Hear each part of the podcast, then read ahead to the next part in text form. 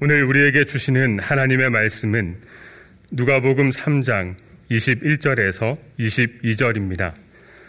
백성이 다 세례를 받을세 예수도 세례를 받으시고 기도하실 때 하늘이 열리며 성령이 비둘기 같은 형체로 그의 위에 강림하시더니 하늘로부터 소리가 나기를 너는 내 사랑하는 아들이라 내가 너를 기뻐하노라 하시니라. 아멘. 경쟁자를 뜻하는 영어 단어 라이벌은 river, 강에서 왔다고 합니다. 라틴어로 rivus는 개울이나 하천을 가리키는 말이고 rivalis는 개울이나 하천의 공동 사용자를 가리키는 말입니다. 그래서 라이벌의 의미는 같은 강물을 먹는 사람들이라고 할 수 있습니다.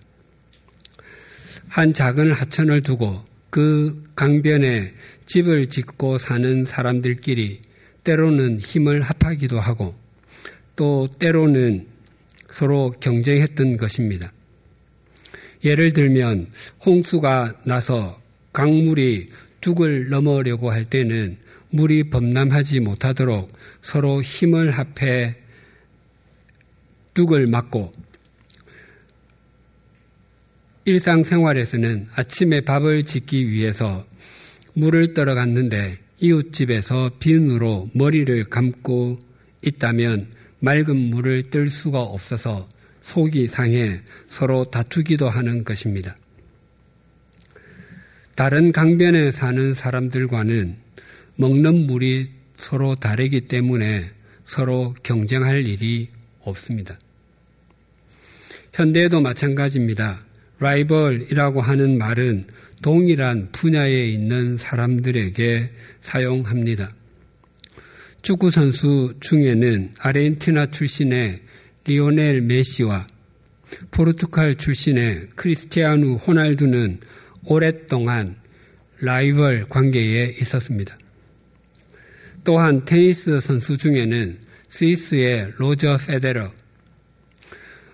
스페인의 라파엘 나달, 그리고 세르비아의 노박 조코비치가 오랜 기간 라이벌 관계에 있었습니다. 그런데 만약 제가 메시와 페데러 또는 호날두와 조코비치가 라이벌이야 라고 말한다면 아마 저를 이상한 눈으로 쳐다보실 것입니다. 사업을 하는 사람에게는 동일한 업종에 있는 사람들끼리 라이벌이 되고 또 같은 직장에 다니는 사람들 사이에 라이벌이 형성되며 학생들은 같은 시험을 앞두고 있을 때 라이벌이 됩니다. 성경에 라이벌이라고 표현된 두 사람이 있습니다. 사무엘의 아버지였던 엘가나에게는 두 명의 아내가 있었습니다. 한 사람은 한나였고 또 한 사람은 분인나였습니다. 사무엘상 1장 1절에서 8절이 이러합니다.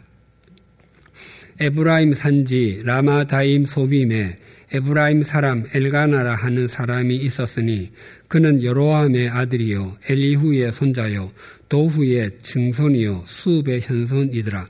그에게 두 아내가 있었으니 한 사람의 이름은 한나요 한 사람의 이름은 분인나라. 분인나에게는 자식이 있고 한나에게는 자식이 없었더라.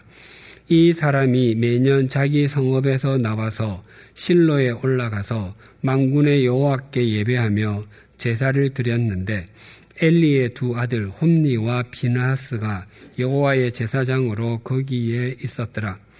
엘가나가 제사를 드리는 날에는 제물의 분깃을 그의 아내 분인나와 그의 모든 자녀에게 주고 한나에게는 갑절을 주니 이는 그를 사랑함이라.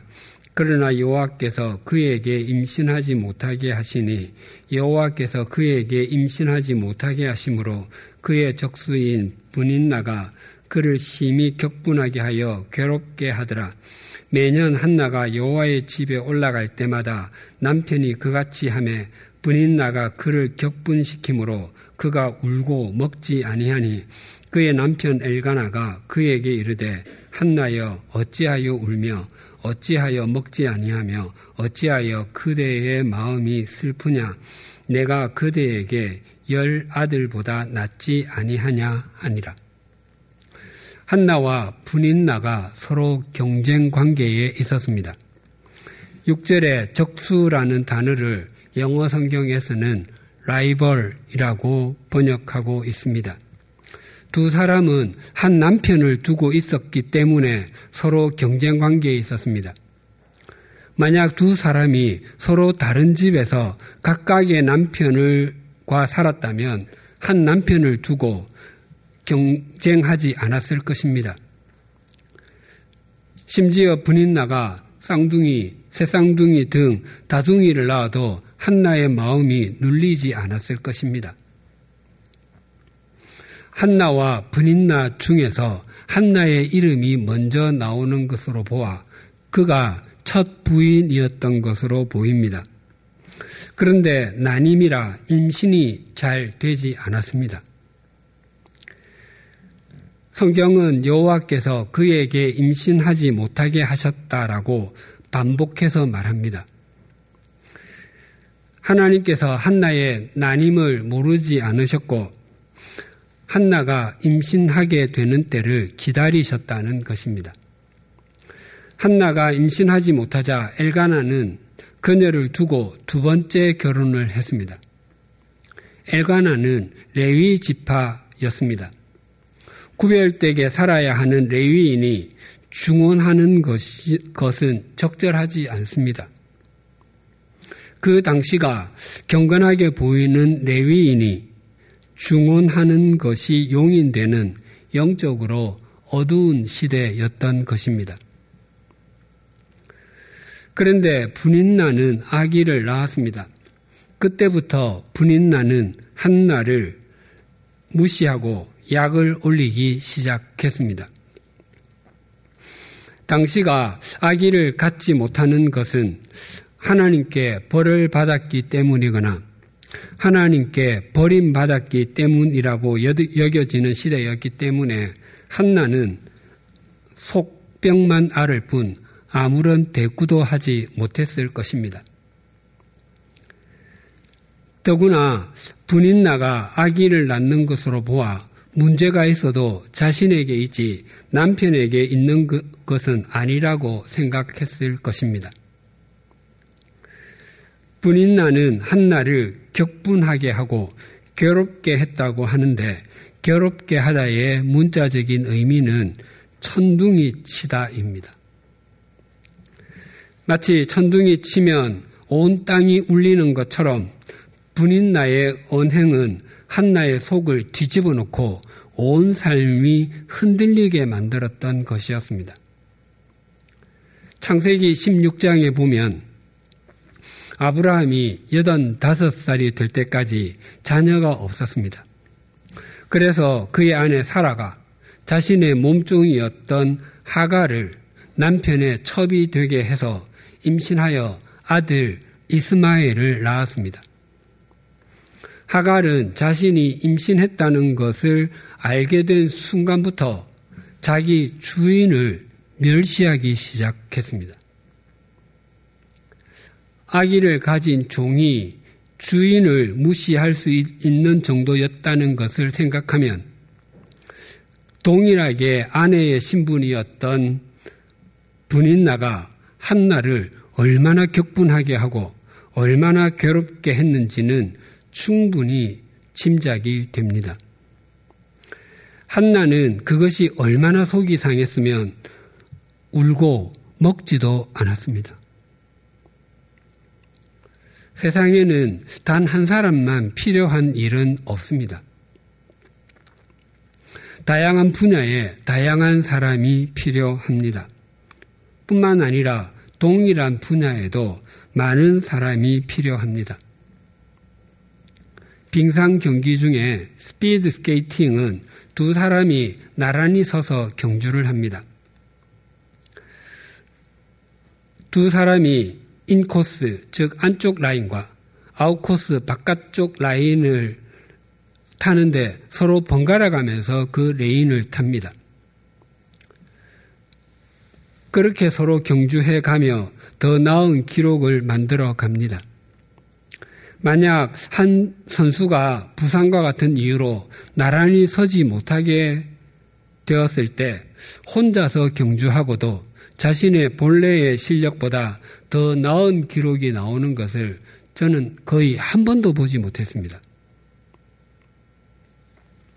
또 전국체전이나 아시안게임, 올림픽에서 100m, 200m, 400m 등의 경주에서는 8명의 선수가 자기 트랙에서 출발하여 경기합니다. 자기 옆에 자기와 실력이 비슷한 선수가 있고 또는 자기보다 더 나은 선수가 있기 때문에 자신도 최선을 다하고 전력 질주하여 더 나은 기록을 만들게 됩니다. 그러나 더 나은 자기를 위해서 자신을 약간 긴장시키는 것은 좋은 일이지만 잘못된 경쟁 의식에 사로잡히게 되면 다른 사람을 죽이게 될 뿐만 아니라 자신도 해치게 됩니다. 영화 아마데우스에서도 그러지 않았습니까? 자신만이 최고, 최상이 되어야 되겠다고 생각했던 살리에리는 모차르트로 하여금 진홍곡, 즉 레퀴엠을 쓰도록 하여 과로사하게 만들지만 결국 자신의 인격도 파괴되어 정신병동에서 생을 끝내게 되지 않았습니까? 하나님께서 우리에게 주신 달란트가 서로 다르다는 것을 인정하는 것이 잘못된 경쟁 의식에서 벗어나는 길입니다.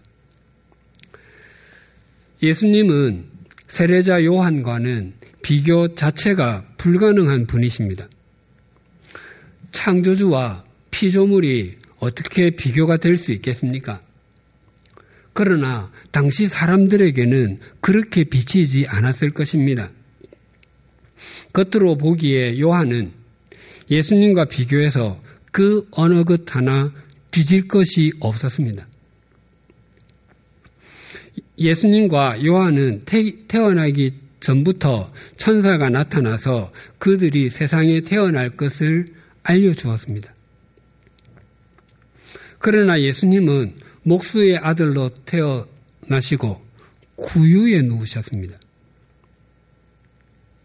그러나 요한은 제사장의 아들이었습니다. 당시의 목수는 오늘날의 시골 오일장이나 여러 마을을 돌아다니며 문짝도 고쳐주고 고장난 농기구 손잡이도 만들어주고 하던 장돌림 같은 사람이었습니다. 우리는 예수님의 동정녀 탄생을 의심 없이 받아들이지만 당시 사람들에게는 믿기 힘든 사실이었습니다. 예수님께서 어린 시절에 친구들이나 동네 어른들에게 우리 엄마가 남자를 통하지 않고 성령님에 의해서 나를 가지셔서 내가 세상에 태어났대요 라고 말한다면 동네 사람들이 뭐라고 했겠습니까? 예수님 앞에서는 그래? 어, 라고 말했겠지만 돌아서고 나면 애비가 누군지도 모르는 자식이라고 하지 않았겠습니까? 또한 영성에 있어서도 예수님의 영성은 지금까지 그렇게 크게 드러나지 않았습니다. 물론 예수님께서 세례를 받으시고 40일 동안 광야에서 금식하셨습니다. 40일 금식도 대단한 일이지만 요한은 아예 30년 동안이나 빈 들에서 살면서 영성 훈련을 한 것에 비하면 조족지혈에 불과했습니다. 예를 들어 특별한 일을 앞두고 한 달 동안 기도원에서 살며 기도한 사람의 영성과 30년 동안 새벽 기도를 다니며 기도한 사람의 영성이 비교될 수 있겠습니까? 또 속성으로 요리 학원을 다닌 후에 레스토랑, 레스토랑을 개업한 한지 달포쯤 된 사람이 준비한 저녁 식사와 30년 동안 호텔 주방에서 요리한 일한 요리 명장이 준비한 저녁 식사가 있다면 그 두 개 중에 어떤 것을 드시고 싶으십니까? 그래서 사람들이 생각하기에 예수님께서 세례자 요한에게 세례를 받는 것은 당연하다고 생각했을 것입니다.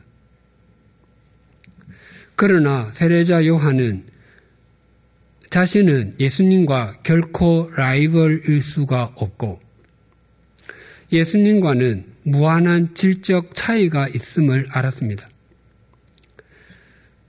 그래서 자신은 물로 세례를 주지만 예수님께서는 불과 성령으로 세례를 베풀어 주실 것이라고 선포하고 또한 자신은 예수님의 신 들매끈도 끈 푸는 것도 부족한 존재라고 고백했습니다.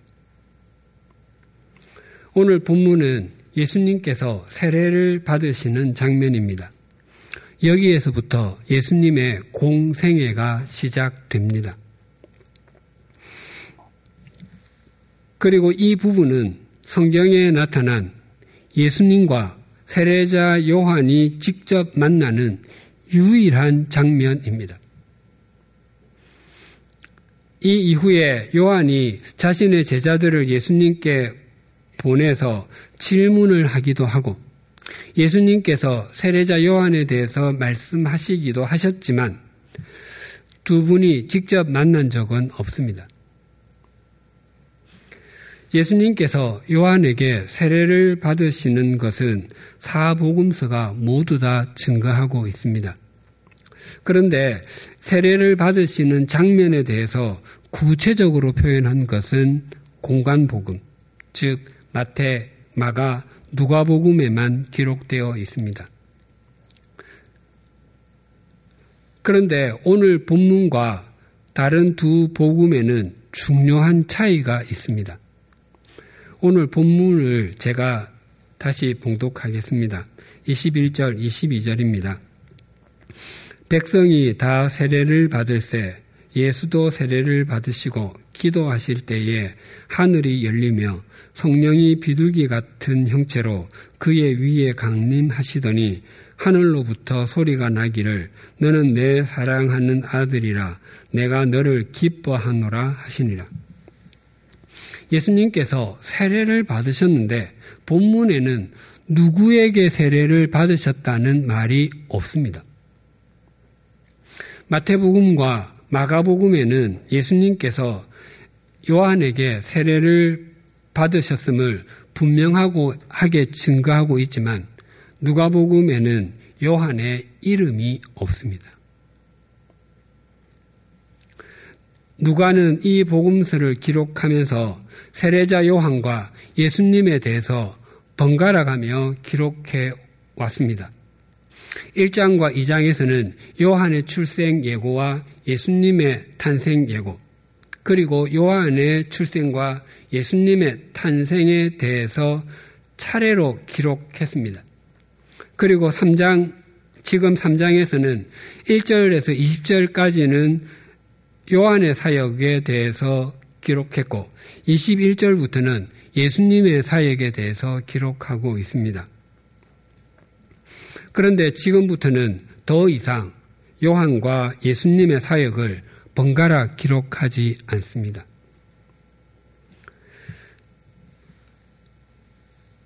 지금까지 그렇게 기록한 것은 요한이 얼마나 대단한 인물인지를 설명하거나 그가 얼마나 예수님과 라이벌 관계에 있었는지를 설명하기 위함이 아니었습니다. 그것은 그가 얼마나 주님의 길을 잘 준비했는지를 알려주기 위함이었습니다. 그래서 19절과 20절에 요한이 투옥되고 있음을 증거합니다. 요한이 투옥되고 순교한 것은 훨씬 더 뒤의 일이지만 그 이야기를 미리 기록해 놓은 것은 그의 사역이 여기까지임을 강조하는 것입니다. 그, 그것은 이제부터는 이 복음서의 주인공이 예수 그리스도이시고, 이제는 그분에게만, 그분만이 주목받아야 하고, 우리의 시선이 그분에게만 집중해야 함을 알려주는 것입니다. 이것은 우리에게도 참 중요합니다. 우리의 삶과 믿음 생활에서 주님과 우리 중에 누가 더 주목받고 있는지를 날마다 돌아보아야 합니다. 오늘 본문을 제가 다시 봉독하겠습니다. 백성이 다 세례를 받을새 예수도 세례를 받으시고 기도하실 때에 하늘이 열리며 성령이 비둘기 같은 형체로 그의 위에 강림하시더니 하늘로부터 소리가 나기를 너는 내 사랑하는 아들이라 내가 너를 기뻐하노라 하시니라. 지난주에 우리는 세례의 의미가 무엇인지에 대해서 깊이 생각해 보았습니다. 세례는 단지 우리의 죄를 씻는 예식 정도가 아니라 그리스도와 함께 죽는 사례, 죽을 사 예도래와 그리스도와 함께 사는 활례, 살활 예도래에 참여하여 하나님과 바른 관계를 맺는 새로운 삶을 사는 것이라고 했습니다. 그렇다면 오늘 본문에서 이런 질문이 제기됩니다. 예수님께서 왜 세례를 받으셨는가 하는 것입니다. 예수님은 인간으로 오셨을지라도 죄가 없으신 분이십니다. 그래서 씻어야 할 죄가 없으십니다. 뿐만 아니라 예수님은 죽음을 죽지 않으셔도 되는 분이시고 그리고 다시 사실 필요가 없으신 영원한 생명이신 분이십니다. 그런데 왜 세례를 받으셨겠습니까? 지금 예수님께서 받으시는 세례는 공생애를 시작하는 표이기도 하고 모든 인류를 대표해서 받으시는 것이기도 합니다. 로마서 5장 12절에서 18절을 제가 세 번역 성경으로 읽어 드리겠습니다.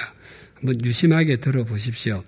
그러므로 한 사람으로 말미암아 죄가 세상에 들어왔고 또 그 죄로 말미암아 죽음이 들어온 것과 같이 모든 사람이 죄를 지었기 때문에 죽음이 모든 사람에게 에게 이르게 되었습니다.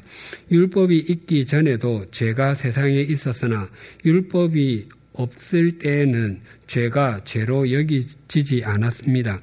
그러나 아담 시대로부터 모세 시대에 이르기까지는 아담의 범죄와 같은 죄를 짓지 않은 사람들까지도 죽음의 지배를 받았습니다.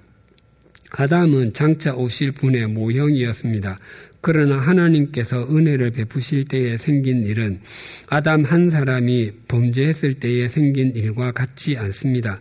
한 사람의 범죄로 많은 사람이 죽었으나 하나님의 은혜와 예수 그리스도 한 사람의 은혜로 말미암 은 선물은 많은 사람에게 더욱더 넘쳐나게 되었습니다. 또한 하나님께서 주시는 선물은 한 사람의 범죄의 결과와 같지 않습니다. 한 범죄에서는 심판이 뒤따라와서 유죄 판결이 내려졌습니다만은 많은 범죄에서는 은혜가 뒤따라와서 무죄 선언이 내려졌습니다.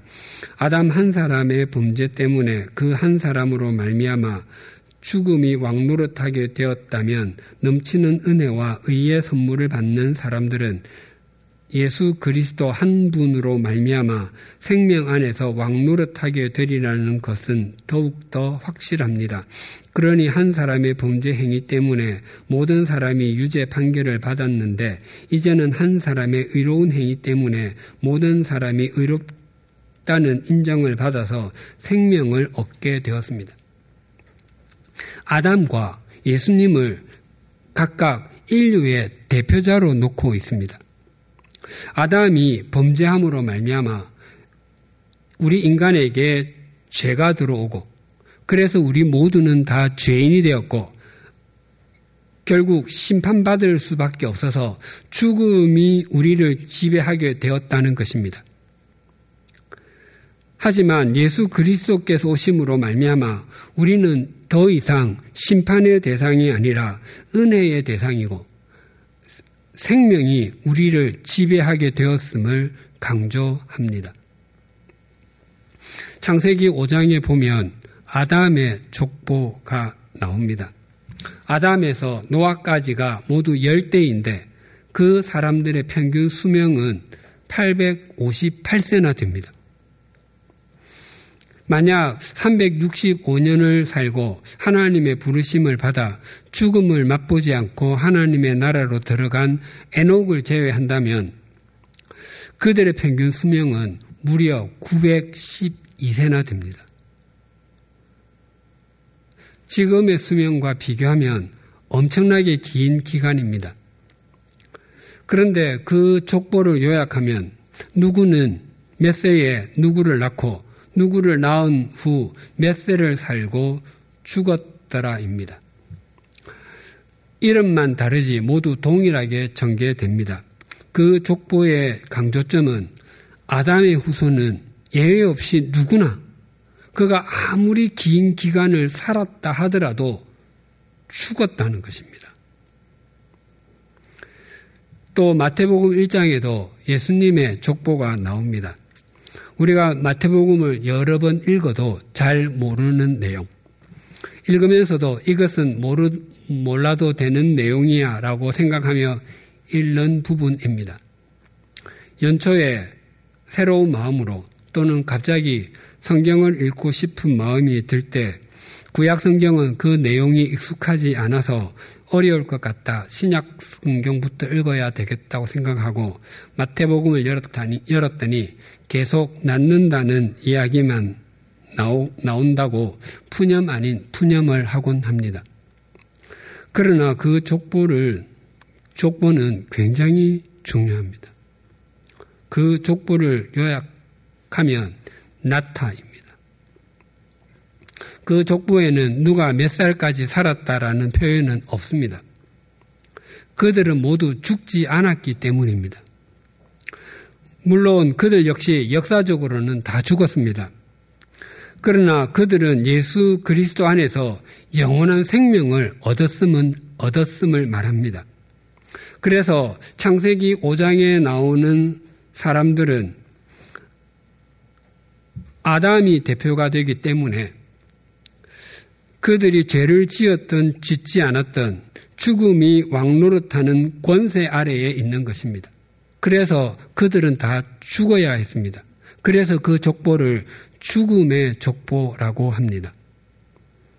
반면에 마태복음 1장에 나오는 사람들은 그들이 비록 형편없이 살았다 할지라도 예수 그리스도께서 대표가 되시기 때문에 생명이 왕노릇하게 되는 것입니다.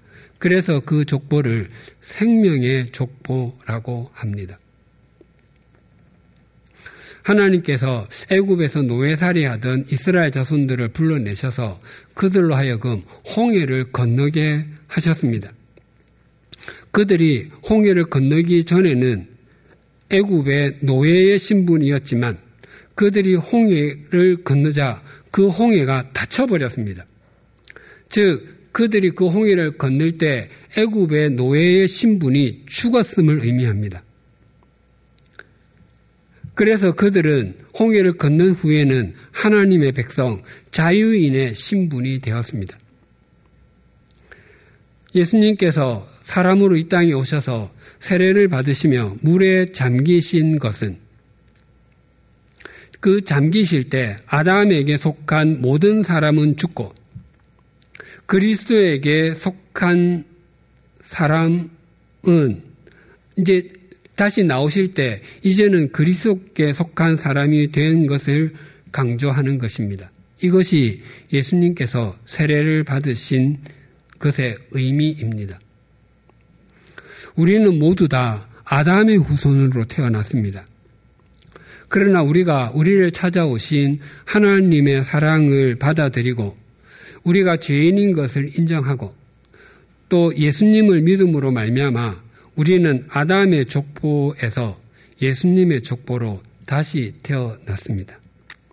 우리가 새 생명을 얻게 된 것입니다. 그래서 고린도 후서 5장 17절은 이렇게 증가합니다. 그런 즉 누구든지 그리스도 안에 있으면 새로운 피조물이라. 이전 것은 지나갔으니 보라 새 것이 되었도다. 오늘은 감사주일입니다. 이번 주간에 패트릭 맥마흔이라는 사람이 기억났습니다. 아마 교우님 대부분은 이 맥마흔이라는 분의 이름을 처음 들으실 것입니다. 그렇게 유명하지 않는 사람이 해자되는 것은 이분과 유명한 사람의 일화 때문입니다. 맥마흔 씨는 2차 세계대전이 한창이던 1941년에 미 해군에 입대했습니다. 그는 본래 자동차 수리공이었고 입대할 때 그의 나이는 37살이었습니다. 그는 솔로몬 군도로 보내졌고 PT-109라는 어뢰정을 타도록 배치되었습니다. 그 어뢰정의 정장이 26살의 존 F. 케네디 중위였습니다. 1943년 8월 1일 상부로부터 명령을 받았습니다. 일본 구축함들이 일본 군인들에게 보급품과 추가 병력을 지원하기 위해 이동하고 있으니 공격하라는 것이었습니다. 그래서 다른 어뢰정 14척과 함께 전투에 투입되었지만 쌍방이 서로 손실을 입히지 못하고 전투가 끝나고 말았습니다. 그런데 그 다음 날 자정이 조금 지난 시각에 일본 구축함 아마기리와 케네디의 어뢰정이 서로 충돌했습니다. 구축함 아마기리는 무게, 즉 배수량이 2090톤이고 어뢰정은 그것의 37분의 1에 불과한 56톤이었습니다. 그 충돌로 어뢰정은 두 동강이 났습니다. 13명의 승정원 중에 2명은 전사했고 맥마은 씨도 얼굴, 가슴, 팔, 다리 등에 등 온몸에 2, 3도의 화상을 입었습니다. 살아남은 승정원들은 가까운 섬까지 수영을 해 가기로 했습니다. 하지만 맥마은 씨는 수영을 할 수 있는 상태가 아니었습니다. 그때 정장이 헤엄쳐와 말했습니다. 맥, 내가 당신과 함께 가겠습니다.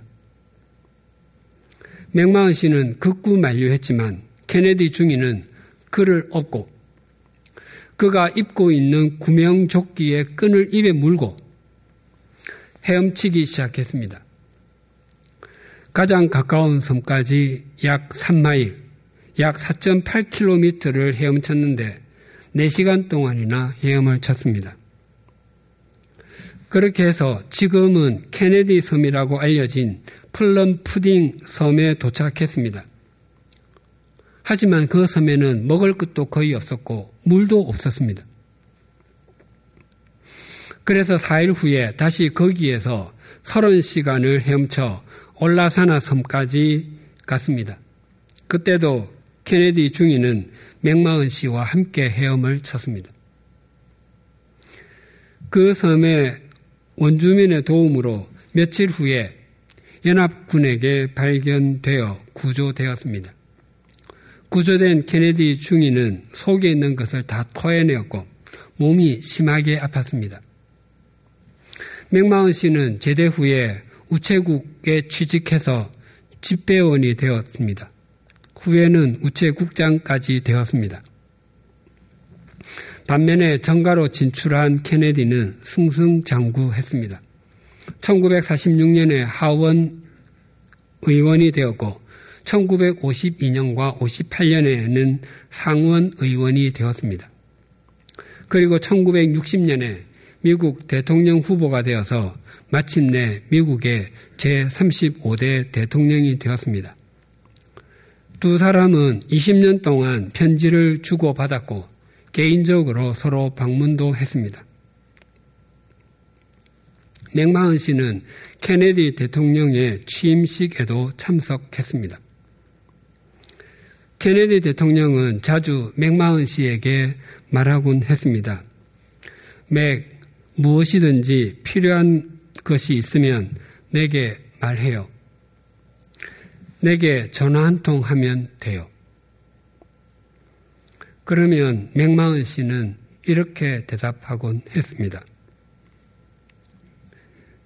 미 합중국의 대통령이 나의 생명을 구해 주었습니다. 나는 그분께 더 이상 구할 것이 아무것도 없습니다. 맥마은 씨는 우체국에서 1975년에 은퇴했고 그 뒤, 그 후 15년 뒤 샌디에고에 있는 엔, 엔시니타스 요양원에서 1990년 2월에 84세의 일기로 세상을 떠났습니다. 우리는 올해는 물론 지난 2년 동안 코로나19라는 과정을 겪었고 지금도 겪고 있습니다. 코로나19가 우리의 삶, 우리의 가치관, 우리 가정, 사회, 교회, 온 세상을 바꾸어 놓았습니다. 올 한 해 동안 우리가 경제적으로 어려워졌을 수도 있고, 우리의 계획이 어긋날 수도 있고, 건강을 해치고 병중에 있을 수도 있습니다. 또한 사람과의 관계가 어그러졌을 수도 있고 오해나 모함을 받아 어려움을 겪었을 수도 있습니다. 뿐만 아니라 사랑하는 사람을 잃었을 수도 있습니다. 그럼에도 우리가 하나님께 감사할 수 있는 것은 옛 아담에 속해 죄의 노예였던 우리를 예수 그리스도께 속하게 해 주심으로 하나님의 백성으로 살게 해 주셨기 때문입니다. 우리가 우리에게 베풀어 주신 하나님의 그 은총을 힘입어 우리의 삶을 영과 진리로 드리는 예배로 가꾸어 가면 우리의 삶을 새롭게 해 주시는 하나님께서 모든 것을 합력하여 선을 이루실 것입니다. 오늘 감사주의를 맞아 주님께서 우리 각자에게 내 소원이 무엇이냐? 무엇이든지 필요한 것 있으면 내게 말해라. 나에게 구하기만 하면 돼 라고 말씀하시면 무엇이라 답하시겠습니까?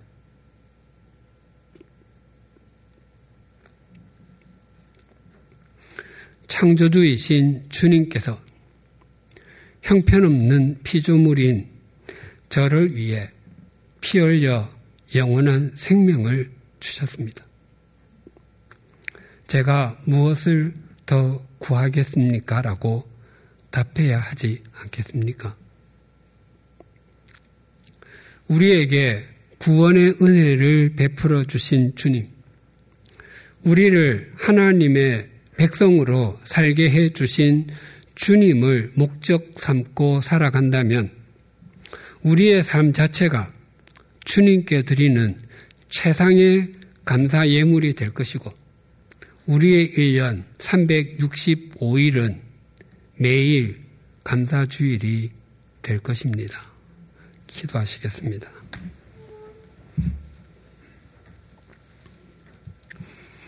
하나님 아버지, 올해도 코로나의 광풍이 불었고 또 그 바람이 여전히 세차게 불고 있지만 그럼에도 불구하고 우리에게 감사주의를 지킬 수 있는 은총을 베풀어 주셔서 감사합니다. 우리가 받은 복은 언제나 적고 아쉬운 듯이 여겨지지만 돌아보고 가만히 생각해 보면 하나님은 언제나 풍성이셨고 족한 은혜를 주셨음을 고백합니다. 우리는 본래 아담에 속하여 죄와 사망에 의해 지배받을 수밖에 없는 존재들임에도 불구하고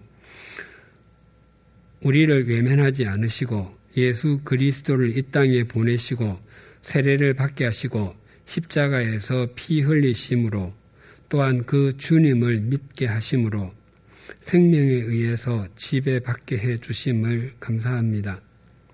이러한 엄청난 사랑을 베풀어 주셨음에도 우리는 때때로 주님을 망각하고 주님마저 나의 라이벌로 심지어 나의 아래 있다고 생각하며 내 맘대로 살 때가 많았음을 고백합니다. 이러한 어리석음을 버리게 하여 주시옵소서. 바라옵나니 주님께서 우리에게 내 소원이 무엇이냐 무엇이든지 필요한 것 있으면 내게 말해라 라고 하실 때 주님 한 분이면 족합니다. 이미 저에게 영원한 생명을 주셨습니다 라고 답하는 경지에 이르게 하여 주시옵소서. 만약 다른 것을 더 구한다면 세속적인 가치관을 구하지 않게 하시고 우리가 더욱 하나님의 자녀답게 사는 것, 주님을 알지 못하는 사람이 주님을 알게 하는 통로로 사는 것을 간구하게 하여 주시옵소서. 그리하여 우리의 1년 365일이 감사 주일이 되게 하여 주시옵소서. 예수님의 이름으로 기도드립니다. 아멘.